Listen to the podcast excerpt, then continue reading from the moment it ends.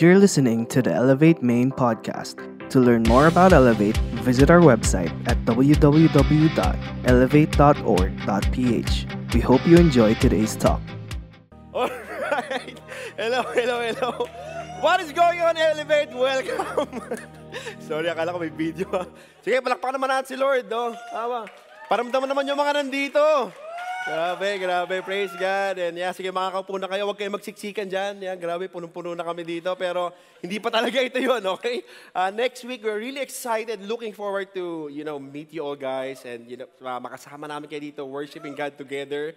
And again, no, it's really such an honor and privilege to be here, preaching God's Word. And um, siguro before we dive into our topic, uh, talagang pinapag-pray ko to. And uh, sabi ko, sobrang ano eh, sobrang bigat lang nung, nung heart ko in a way. Kasi I really see the importance of uh, this topic. Not just because we're gonna have an election, but it's more on, siguro as I try to read what's really happening in the lives of young people or in our country, nakikita ko lang yung uh, both extremes no, ng mga tao ngayon. So meron dyan mga talagang super uh, willing, active, and uh, I, I cannot judge them though, but uh, siguro later on as we discuss, makikita natin kung ano yung ano ba yung mga possible motive why there are some people who are really so passionate about what's going on uh, uh, about their candidates, with, with, which is, yun nga, nothing wrong with being passionate, but siguro yung motive lang. And at, this, at, at the same time, the, on the other side, a lot of young people, I guess, no, apathetic na talaga. Uh, talagang, wala na, they just really don't care about what's happening. Uh, they don't even want to make a stand or get involved. And um, yun, yun yung prayer ko. And siguro sa mga nakikinig ngayon, no, if you are one of those people that I've mentioned, I don't know your heart, God knows your heart, okay? I'm not here to judge, but siguro kung ano yung pag-uusapan natin uh, based on the Bible, I pray na makatulong to sa inyo. And if you know someone no, na talagang siguro kailangan din makita, ano bang sinasabi ng salita ng Diyos about what's happening right now, can you please tag them? Tag them, share this post, and uh, sa mga Christian na nanonood ngayon, kasama ko rin dito, ang request ko lang, you pray for me as I deliver God's Word. Okay, so siguro ang ganda, simulan natin to by just joining our hearts with the word of prayer. Shall we pray again? Father, we thank you so much for this amazing time that you've given us. Thank you, Lord, for allowing us to see one another here in Elevate Maine. Salamat, Lord, for the lives of our volunteers, our leaders, and uh, this wonderful opportunity for us to really have this fellowship and discuss your word. And Holy Spirit, we are really confessing, Lord.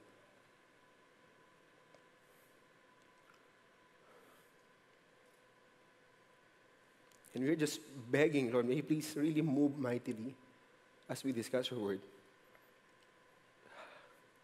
Ayaw, ayaw namin, Lord, na lilipas lang itong session na to na parang umatin na kami, nakinig lang kami ng seminar, but just really allows to, to encounter you in a very personal way. And we, we really admit, I really admit, Lord, that I cannot do that without you.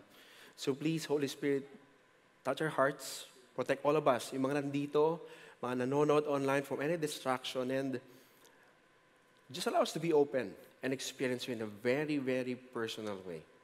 Again, allow us also to enjoy our time together as we listen to your word. All this we ask in Jesus' name. Amen and amen. Pwede bang pumalakpak, magsigawan naman dito, yung mga nandito? Yan. So again, welcome. Grabe naman yon. May sumisipol pa. So welcome na sa last install- installment ng Swipe the Right. Okay? And our title uh, for this session is medyo mahaba lang. No? Medyo mahaba pero timpang madapa. medyo mahaba lang pero dito gusto ko lang maintindihan nyo ito. No? Be actively involved as a godly and responsible citizen. Okay? Be actively involved as a godly and responsible citizen. So, Kuya Julius, involved na ako eh.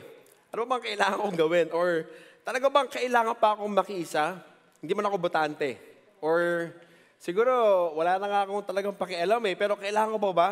You know, sige, tingnan natin ano ba yung sinasabi ng, ng salita ng Diyos. Pero before we, we do that, can you please just try to type in, what are your for your no, for, for your own opinion, no, yung top three problems of our country. Ano ba yung top three problems ng bansa na to? Pwede bang i-type niyo tapos I'll just try to check yung comment section. Ano ba yung mga sa tingin ninyong problema ng bansa natin? Traffic, okay. O pwede rin kayo sumigaw dito ah. Siguro yung mga nandito, sigaw na lang kayo kasi medyo may delay pala eh, yung ano natin eh. Sin. Grabe naman yun, Pastor Marty. Traffic and sin, okay? Top to ni Pastor Marty yung sin. Pastor, ano yung top, ano yung third mo? Di ba, di ba, okay? Uh, anyone else? Sa tingin niyo, problema ng bansa, korupsyon, okay? Poverty. Poverty. Mahina wifi, okay, grabe yun. Ang tindi ng problema ng bansa natin. Hindi katulad ng iba, di ba? Sobrang bilis ng internet nila and so on. So, ano ba ba nandito? Ah, naghang pala yung ano ko. Naghang pala tayo. Naghang pa tayo o ako lang to. Baka connection ko lang. But anyway, di ba? Um, yung pagkatingin mo, marami talaga problema yung bansa natin. And ako lang, as I try to analyze, no, personal ko lang to no opinion, please don't judge me again. Dami ko ng disclaimer dito sa message na to. I just realized na kaya madaling ma-persuade yung mga tao ngayon, Pilipino, yung mga botante man o hindi, kahit yung mga kabataan, because of the wrong perspective in life. Isa sa mga pinakamatinding problema. Anong ibig ko sabihin? Number one, sobrang limited. Marami sa mga tao ngayon, ang tingin nila sa buhay hanggang dito lang. Walang, walang life after this, this life. So, because of that perspective, sobrang tindi ng panghawak nila dito sa buhay na meron tayo ngayon, And kung ano man yung passion na meron sila, it's for their own interest. Hindi lang ito yung mga leaders, no, yung mga tumatakbo, but ang sinasabi ko dito, kahit yung mga sumusuporta, o yung, in general, yung mga mamamayang Pilipino. So, ano ibig ko sabihin? Yung iba, very supportive, uh, simply because gusto nila ng pagbabago. With nothing wrong. Okay, nothing wrong with that. Lahat tayo gusto natin pagbabago. But to think of it, wala namang masama doon, pero at bakit? Anong gusto mo? Because ayaw mo maapektuhan yung buhay mo. Tama, which is tama naman yun, di ba? I mean, justifiable. Pero kaya ko siya sinasabi kasi marami din sa atin ng mga tao, yung maling pananaw sa buhay, they want to experience success, good life, comfort in this country, pero ang iniisip nila dito na makakapaglutas ng solusyon na to, yung gobyerno lang.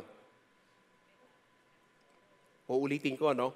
Marami sa mga mamaya natin, gusto natin ng tagumpay sa buhay because, you know, yeah, limited, sorry to say, yung perspective natin about life, Nothing wrong with comfort, nothing wrong with good life, success, uh, and anything that we can enjoy in this, in this earth. But the problem is, we, we see these things, whether solution sa traffic, o sa edukasyon, o sa kahirapan, ah, lagi natin iniisip, ang solusyon dito yung gobyerno.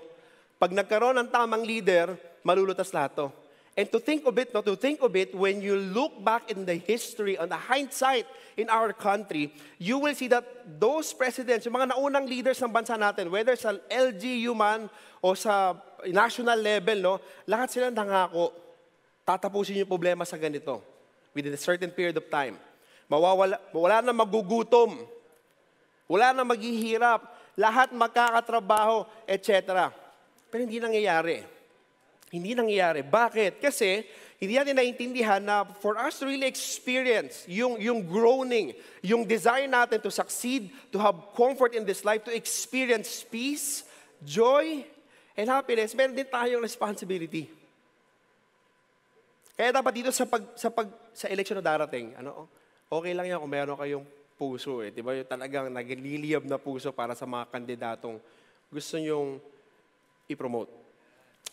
Pero sa akin lang, dapat isipin nyo mabuti. Tatanungin mo, ano ba yung motibo? You know, God being sovereign doesn't mean Christians should be passive. God being sovereign doesn't mean we should be passive. Of course, we need to get involved. But you know, at the end of the day, it's not just voting or promoting your candidate para masabing godly at responsable kang mamamayan. It's one of the many responsibilities that we have as a Filipino, as a citizen of this country. And at the end of the day, ito yung nga sinasabi ko eh, si Lord pa rin magde-decide eh.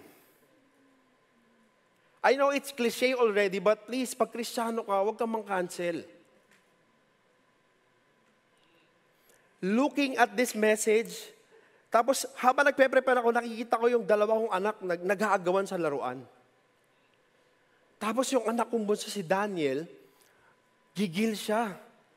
Marunong siya manggigil yung, yung gano'n na, hala talaga, talagang natakot nga ako eh. Kala ko akin na sa aking dejo lang. Iba na palang gigil, no?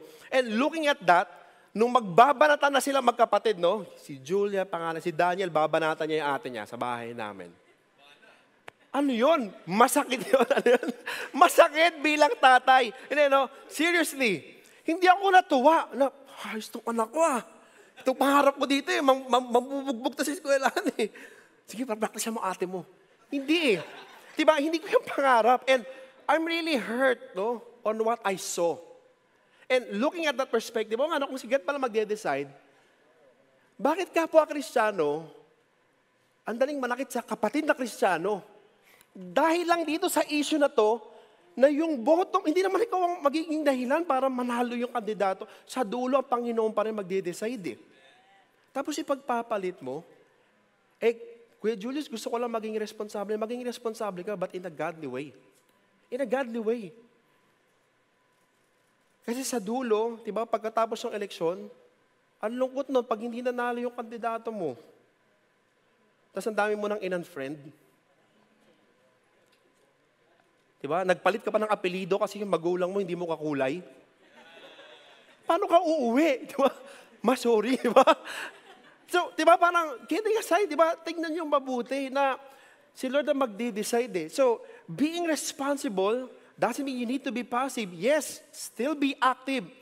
But bitbitin mo yan.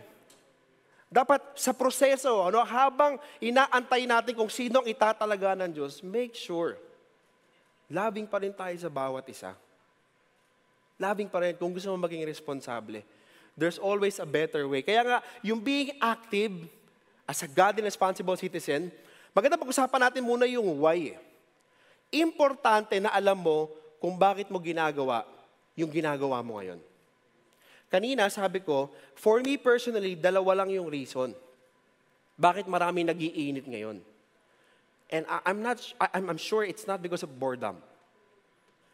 First people na nagiinit ngayon, ah, wala lang, frustrated lang sila. Which is nakakasawa naman talaga. Alam niyo po, ano na ako eh, so wala niyo, ilang taon na ako. 20, thank you, Pastor Marty, 25 daw. Any guess? Higher, higher. Ang lupit mo naman, JC, 60. 31 years old pa lang, no? 31, magte-32 pa lang. And nung, nung nagkaisip ako parang si Presidente, pwede ba magbanggit ng lumang Presidente? Hindi naman tatakbo eh, Ramos. Grabe, no? ganun ako bat, ganun ako tanda na siguro sa iba. And nakikita ko yung progress ng bansa natin. Actually, hindi ko nga masabing progress eh. Nakakasawa naman talaga. But, but if you're a Christian and yung motivation mo to be on fire for your candidate, to experience change is out of anger and dissatisfaction of what's happening in our government, in our country, I think you're missing something big time. Big time. Kasi bakit? Bakit ko sinasabi? Kasi yung, yung dapat na question dito, no, why we should be involved. Okay? Yung iba naman, kaya hindi involved, sabi ko kanina, kulang sa pagmamahal eh. Kulang sa pagmamahal. Bakit? Mark 12, 30 to 31. Basahin natin sabay-sabay. Yung mga nandito, samahan niyo ako. 1, 2, 3, go. And you shall love the Lord your God with all your heart and with all your soul and with all your mind and with all your strength. And the second is this, you shall love your neighbor as yourself. There is no other commandment greater than this. We need to be involved. I salute, okay, those who are Christian leaders na talagang very active sa paggagawa ng research very active sa pagpo-promote ng ano yung katotohanan base dun sa buhay ng mga kandidato. Ang hiling ko lang, gawin mo lang out of love. Because, you know, pag, pag mali ang motibo, mali yung action na lalabas. Eh. And we can always hide it. We can always say na, because I love my country, that's why I'm doing this. But whenever you discuss, alam mo yun, marami ako nakikita ngayon, sobrang nagiinit ng tatag pa. Talaga bang iboboto mo to? Bakit? May mga moments pa nga na pagka hindi ka nila kasama, sa akin lang to ah, hindi ka nag-iisip. Ang tanong lang, sino ba talaga nakakilala sa mga kandidato na yon? Kasama niyo sila matulog sa bahay? I mean, yung, kasi doon mo makikilala eh. Sa church nga lang eh. Diba? I always tell this Just look around. Those people who are with me right now, just look at the person next to you. Hindi ba mukhang angel? Oh, mukhang holy. Mukhang, mukhang hindi ito nagkakasala. Mukhang itong hindi nagmumura. Mukhang hindi ito nanonood ng porn. Kasi sa church eh.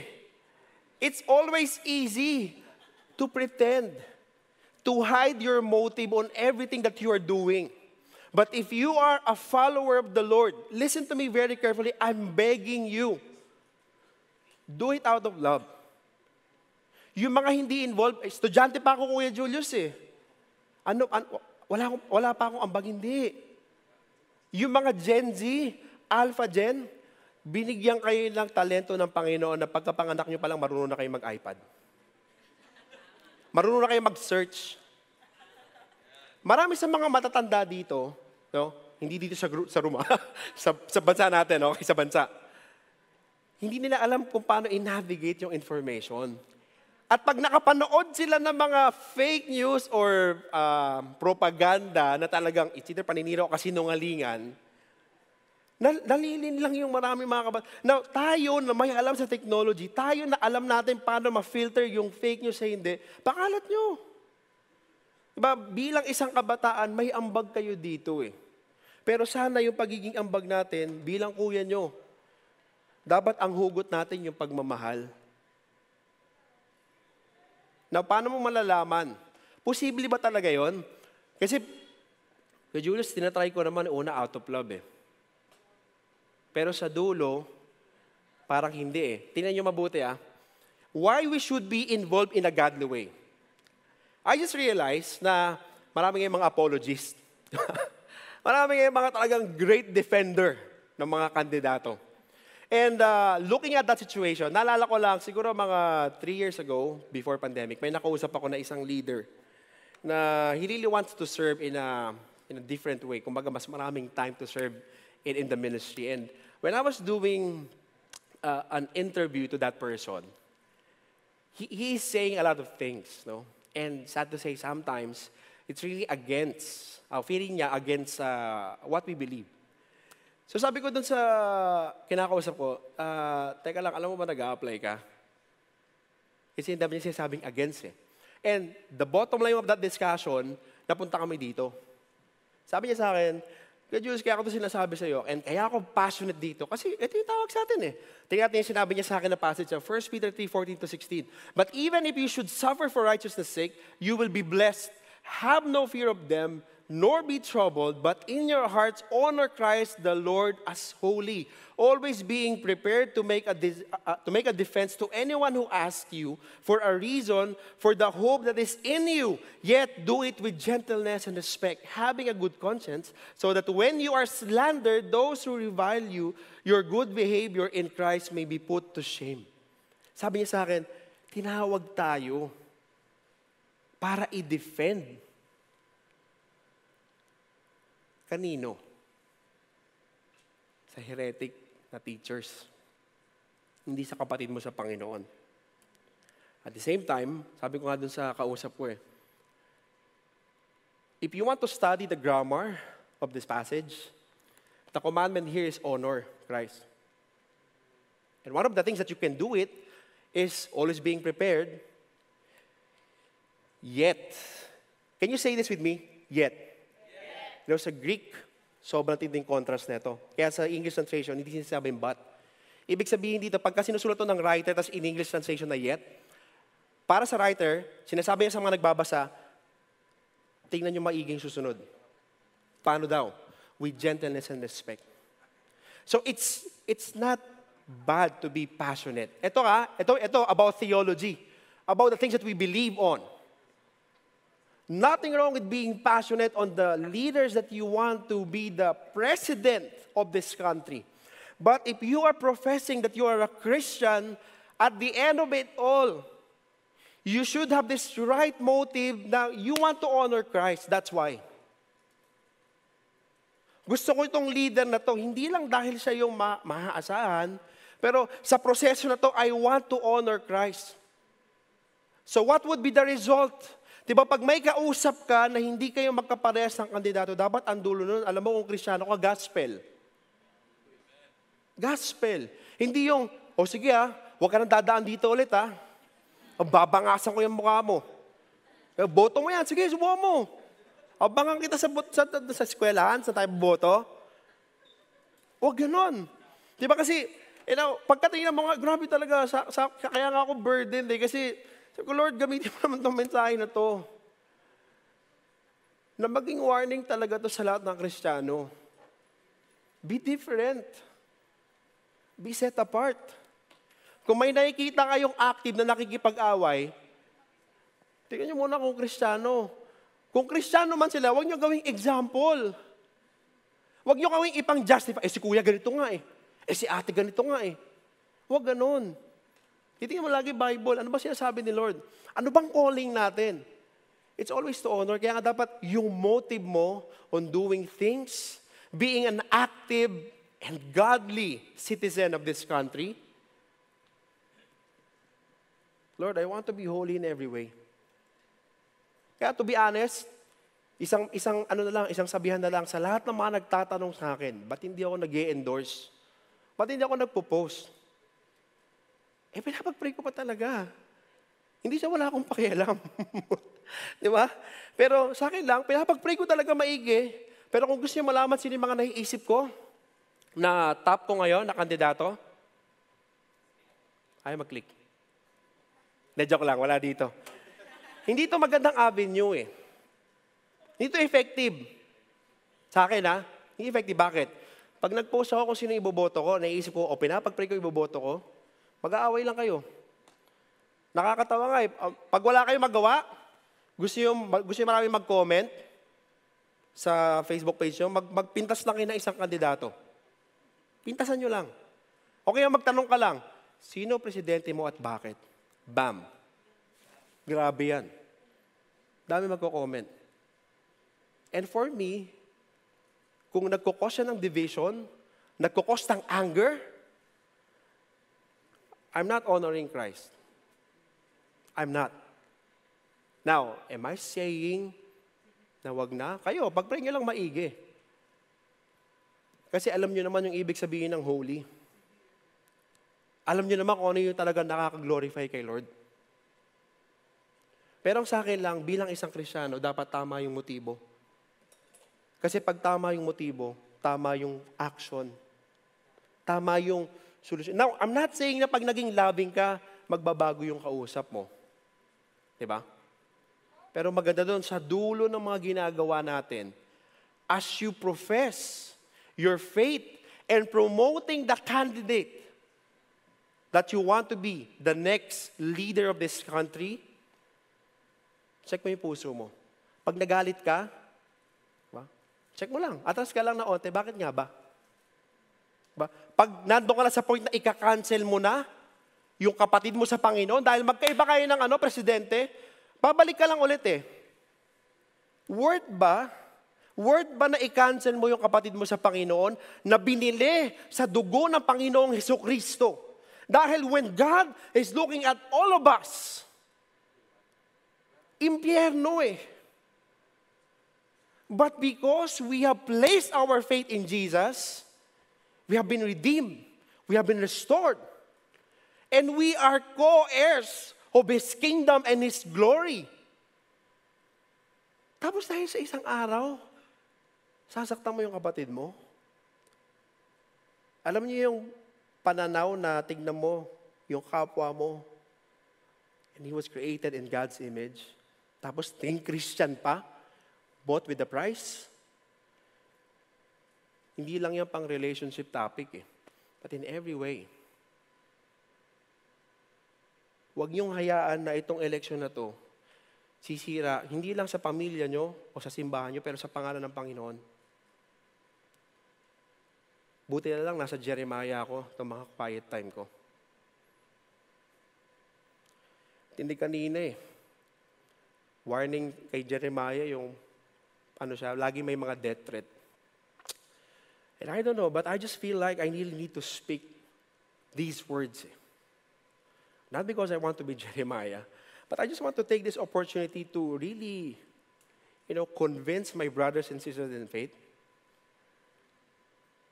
tingnan mo mabuti, baka minsan nagiging mas mahalaga na yung presidente kaysa sa pangalan ng Panginoon.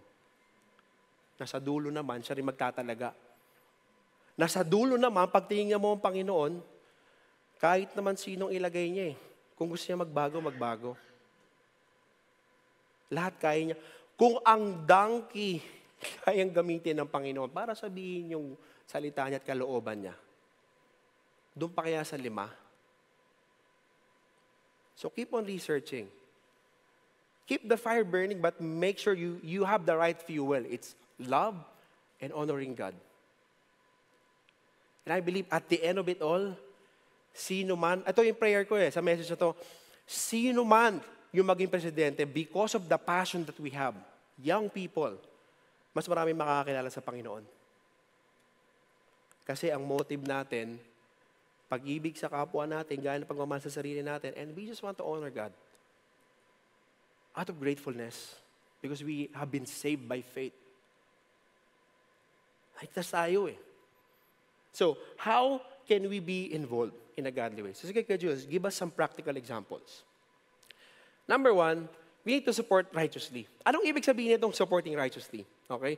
Vote wisely and responsibly and live out godly values wherever you are. So doon muna sa sa support. You need to pray.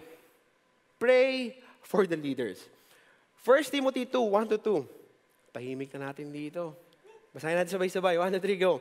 I urge you then, first of all, that the petition, prayers, intercession, and thanksgiving be made for all people, for kings, and for all those in authority, that we may live peacefully and quiet lives in all godliness and holiness. Real talk lang. Okay? Marami sa atin, uh, nagpipray naman. Pero minsan yung prayer natin again, no? Balikan mo yung why. Out of frustration. Lord, kunin mo na to. Sama na itong tao na to eh. Lord, sana may mag-assassinate na. Lord, sana, sana mawala to sa mundo. Napakasama eh. And, you know, yung prayer na sinasabi dito, it's good, no? It's good to pray for the good leader, makakilala sila sa Panginoon, di ba? Better country. But listen, listen to me. Tandaan nyo na hindi na natapos yung sinasabi ni Paul. Ang sabi niya sa verses 3 and 4, This is good, and it is pleasing in the sight of God and our Savior, who desires all people to be saved and to come to the knowledge of the truth. Yes, let's pray for our leaders para mabuhay tayo ng tranquil, peaceful life here in, here in the country, in the Philippines, di ba? So yan na, Masaganang buhay. Let's pray for that. Pag may anak na kayo, di ba? Iba rin yung magiging motibo nyo talaga sa nangyayari yan eh. Talagang merong personal interest eh. Nothing wrong. Talagang mahal mo lang yung mga anak mo eh. Pero kayo mga estudyante na nanonood sa akin, nakikinig, sana ito ipag-pray ninyo as you pray for our country. Pag-pray din natin yung, hindi lang yung masiwalat yung mga korupsyon o ma-expose kung sino yung mga maling kandidato. Pag-pray natin na sa kabila ng lahat, Lord, makilala ka nila. Makilala ka nila. Alam mo yung bigat talaga ng topic kasi dito, kailangan magising tayo to the point na, oo nga no, bakit hanggang dito lang yung pananaw ko sa buhay? Bakit hanggang mundo lang? Bakit passionate ako sa mga bagay o mga pagkakataon o mga pangyayari na nasisira nananakaw, napapalitan. Hindi, dapat pinapag-pray natin, Lord, more than anything else, please, kilos ka sa bansa namin.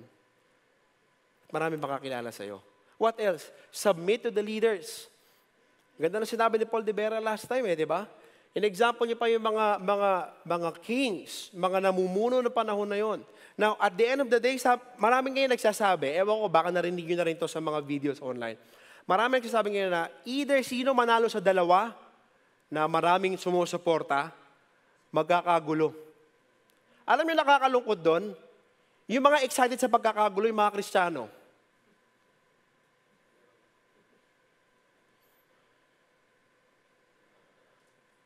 Kalma, Senyor.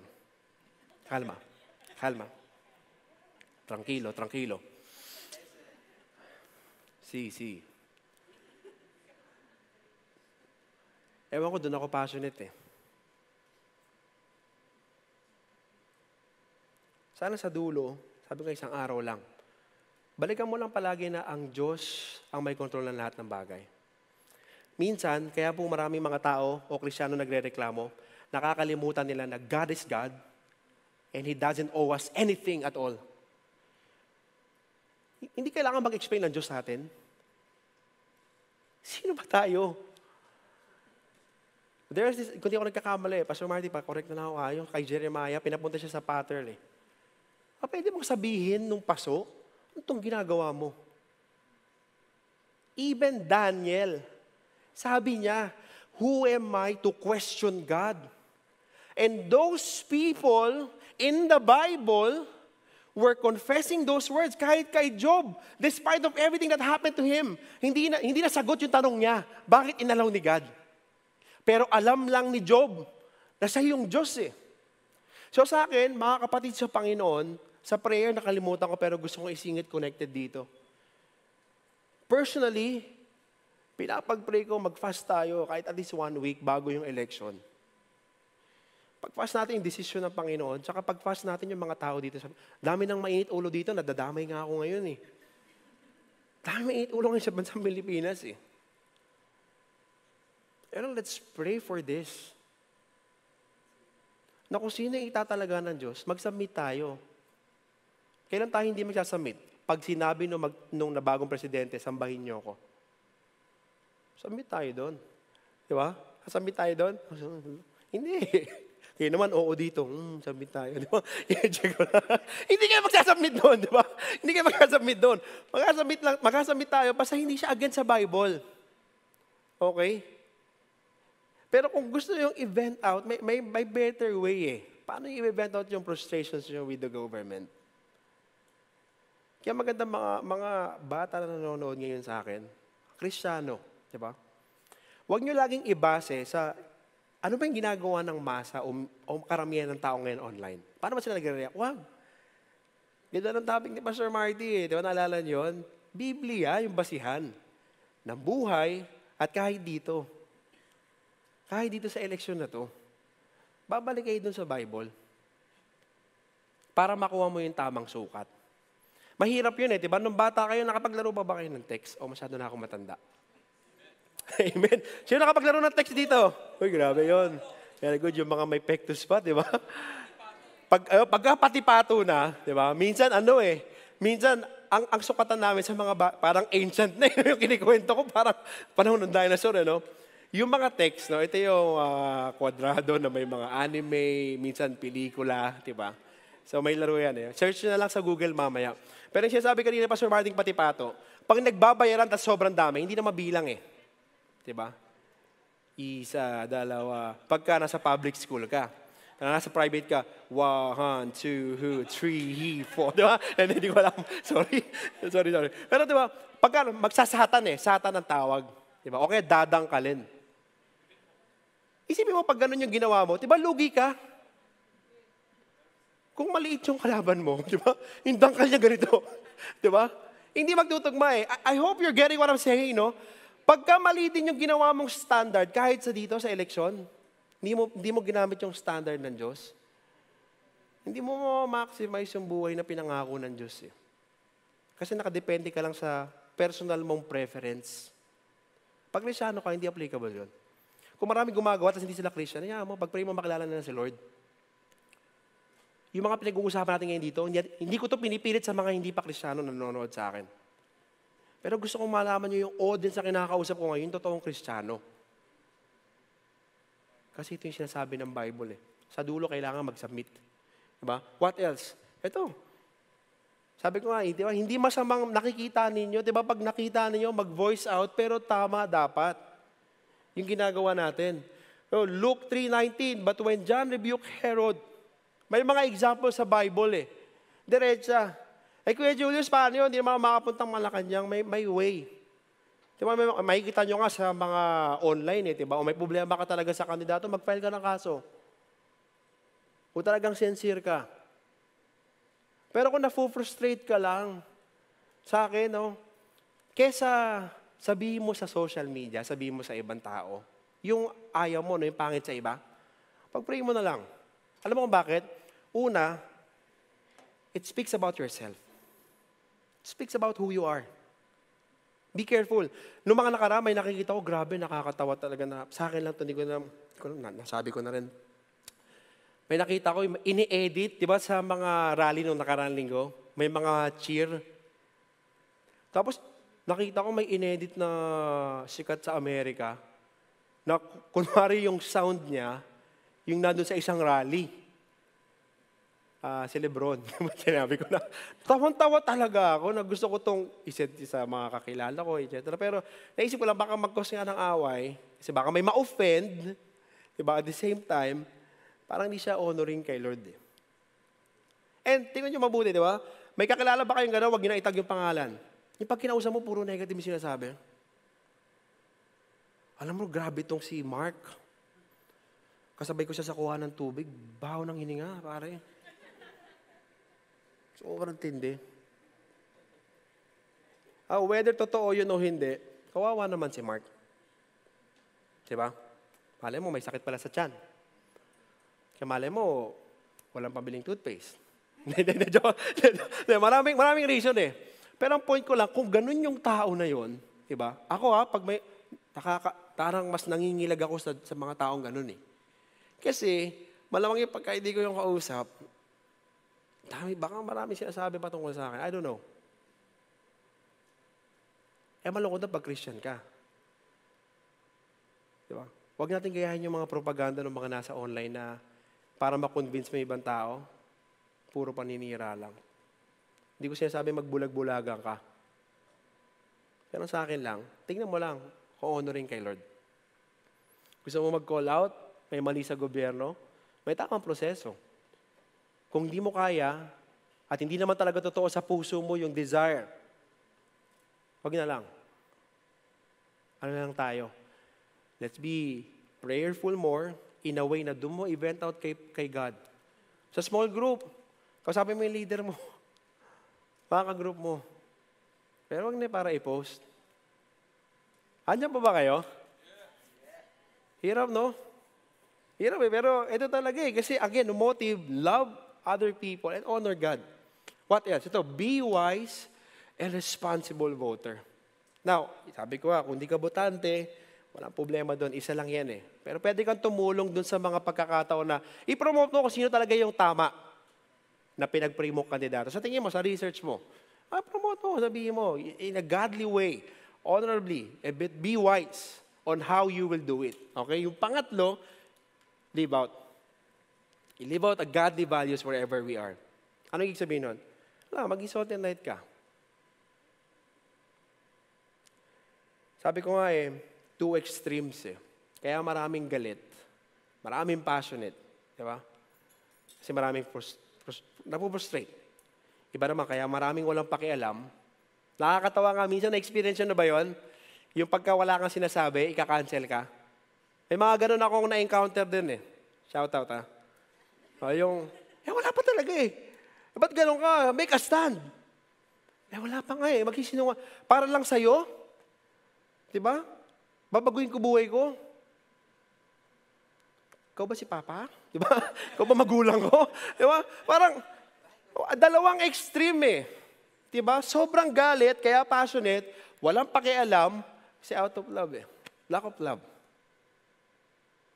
Pero dito, babalikan mo lang, no? Isipin mo na lang, ito yung mundo talaga ngayon. Sino bang mag enjoy sa pagkain na walang lasa?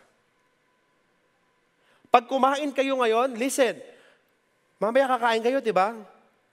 Pag wala kayong nalasahan, anong feeling nyo? Naku, COVID to. yung kaagad, yung COVID to. At pangalawa, di ba, kung di man kayo, wala man kayo COVID, hindi nyo man i-enjoy yun. Tama ba? Pwede bang sabihin, hindi, wag na sa ibang pagkakataon. diba? Ano yun eh, hindi tama pag-iisip mo eh. Kaya kumakain ka, tapos walang lasa, tapos, grabe to, sarap. Ano yung mangyak-ngiyak ka pa? Grabe, parang tol, tikman mo to. Ang sarap. Tapos walang lasa, parang tubig, di ba? Parang ganon. Hindi. Nirereklamo mo nga yun eh. Nire-reject mo nga yun eh kasi hindi siya satisfying. Kasi hindi na nag enjoy sa madilim na mundo. Di ba? Yung pag dumang ka sa street, Naglalakad ka, gal- wala nang sakyan, okay? Hindi ka nasundo ng magulang mo. Uh, mga drivers ninyo, muwi na. Di ba? And you have to walk like, you know, like this, di ba? Tapos it's so dark. And are you excited ba na, wow, sobrang dilim naman here in our village, di ba? Excited ka ba? Na dadaan ka sa madilim na daanan. Grabe to. Ito gusto ko talaga eh. Pangarap ko to yung real life ng mga horror. Di ba? Talagang nakakita man. Yung mga aso, lalaki ang aso. Di ba? Naririnig mo lang. Alam mo naman yung tunog ng kahul ng malaking aso, eh, di ba, sa madilim. Masaya ka ba noon? Ma- hindi, alam mo, anytime pwede kang maaksidente, anytime pwede kang masaktan. Hindi mo na-enjoy yung pagkain.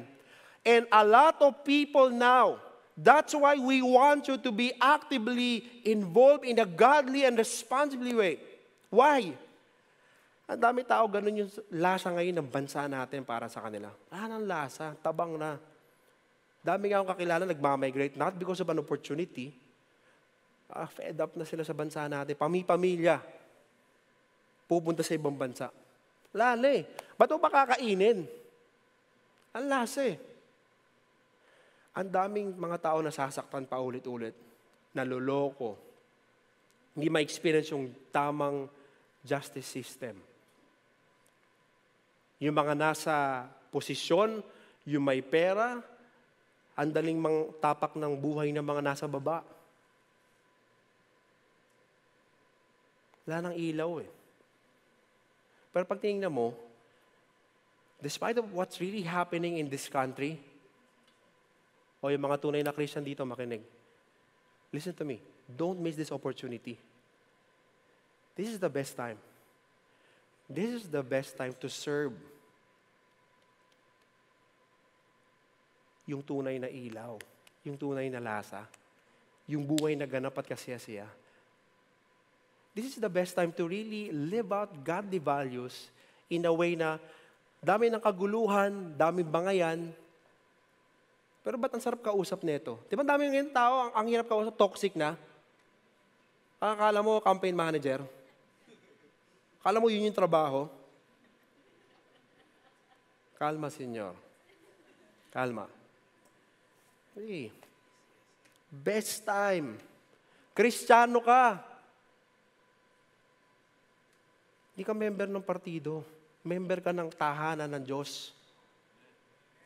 Every time, every time na may gagawin ka, every time na may sasabihin ka, sa dulo nun, ah, ganyan pala yung Christian.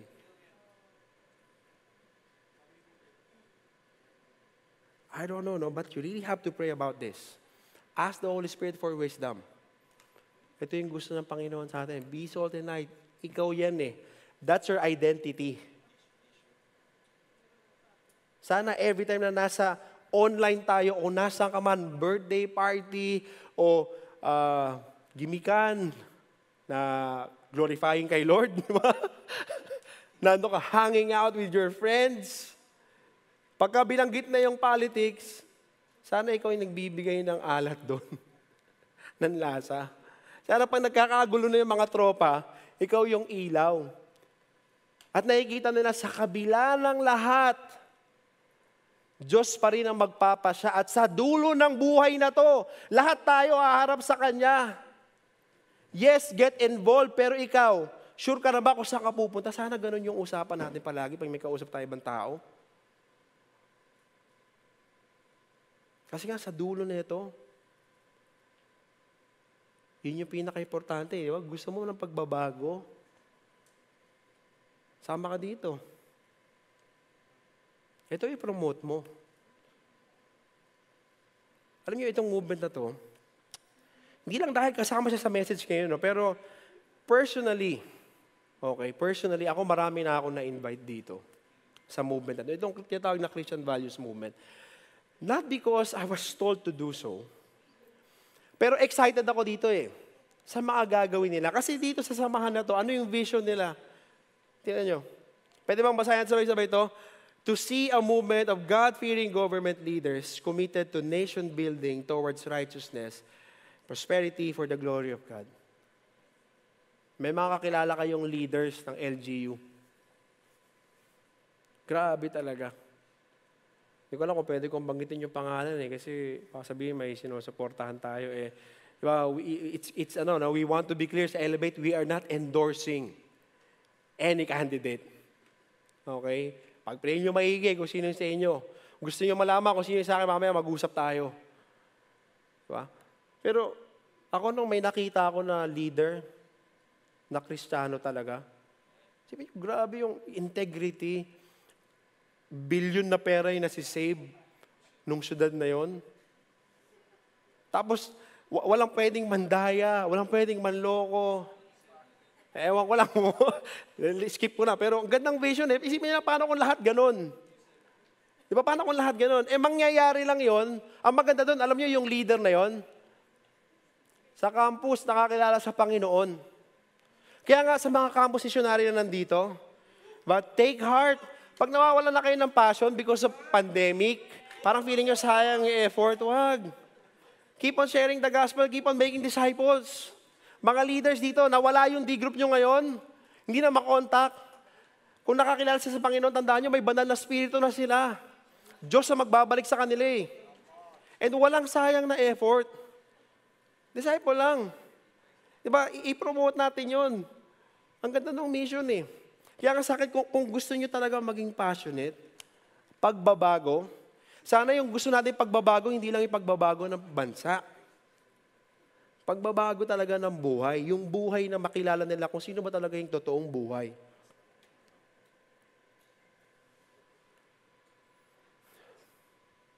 No, I, I challenge. I challenge you. Subukan nyo to.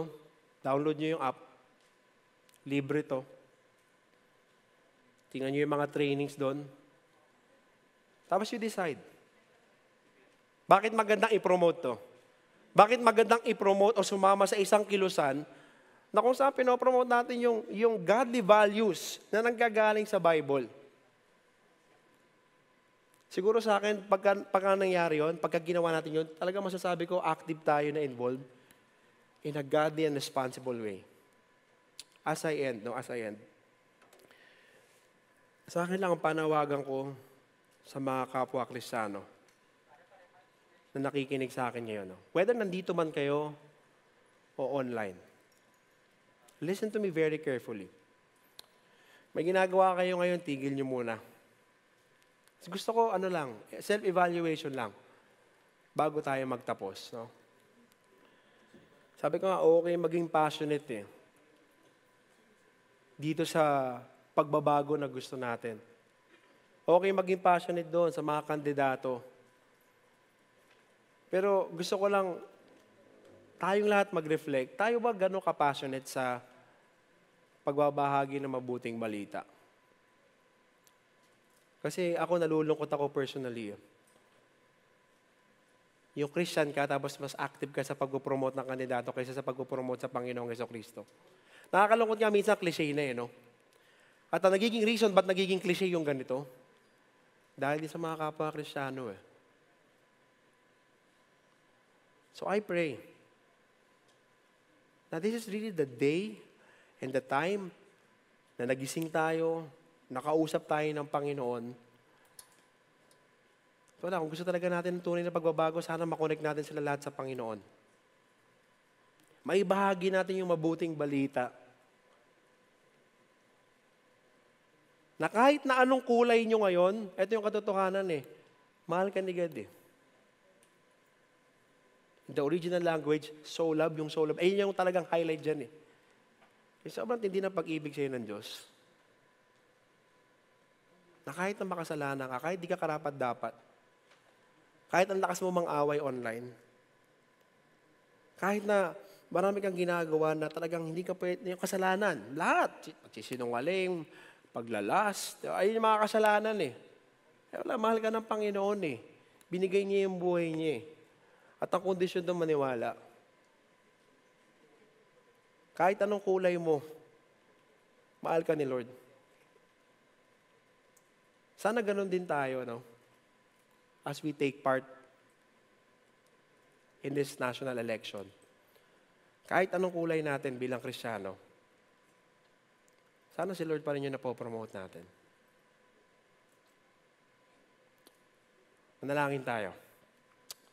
Father, we thank you so much for this time. Salamat, Panginoon, kasi alam namin talagang heavy, heavy yung message and maybe for some of those listening right now, talagang maybe you don't know what to do. And just like what we have prayed for kanina, Banal na Espiritu, mangusap po kayo sa amin and allow us to really take this opportunity to really step up. Banal na Espiritu, fill us, Lord. May you reveal us what is really our motive.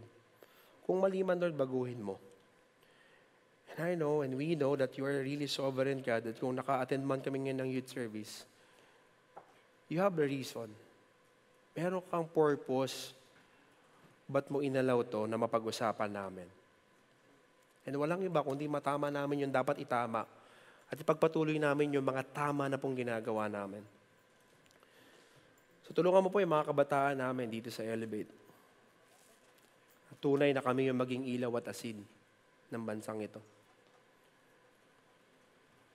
Help us, Lord, and bless us.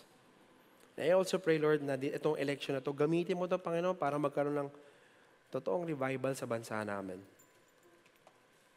I-bless mo rin yung CVM. Mga tao nandito.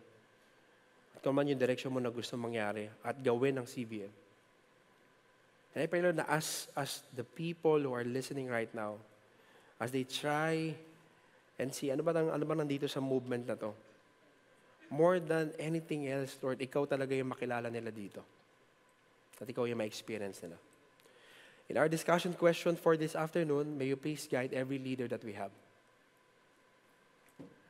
Masagot nila yung mga tanong, uh, ma-share nila yung dapat ma-share. And at the end of it all, Lord, ikaw lang. Ikaw lang yung ma-honor. Gawin namin lahat out of love. So we bring you back all the glory, honor, and praise. In Jesus' name we all pray. Amen and amen. God bless everyone. See you next Saturday. We'd love to stay connected with you, so make sure to subscribe to our podcast or connect with an Elevate group through our website. See you at our next podcast.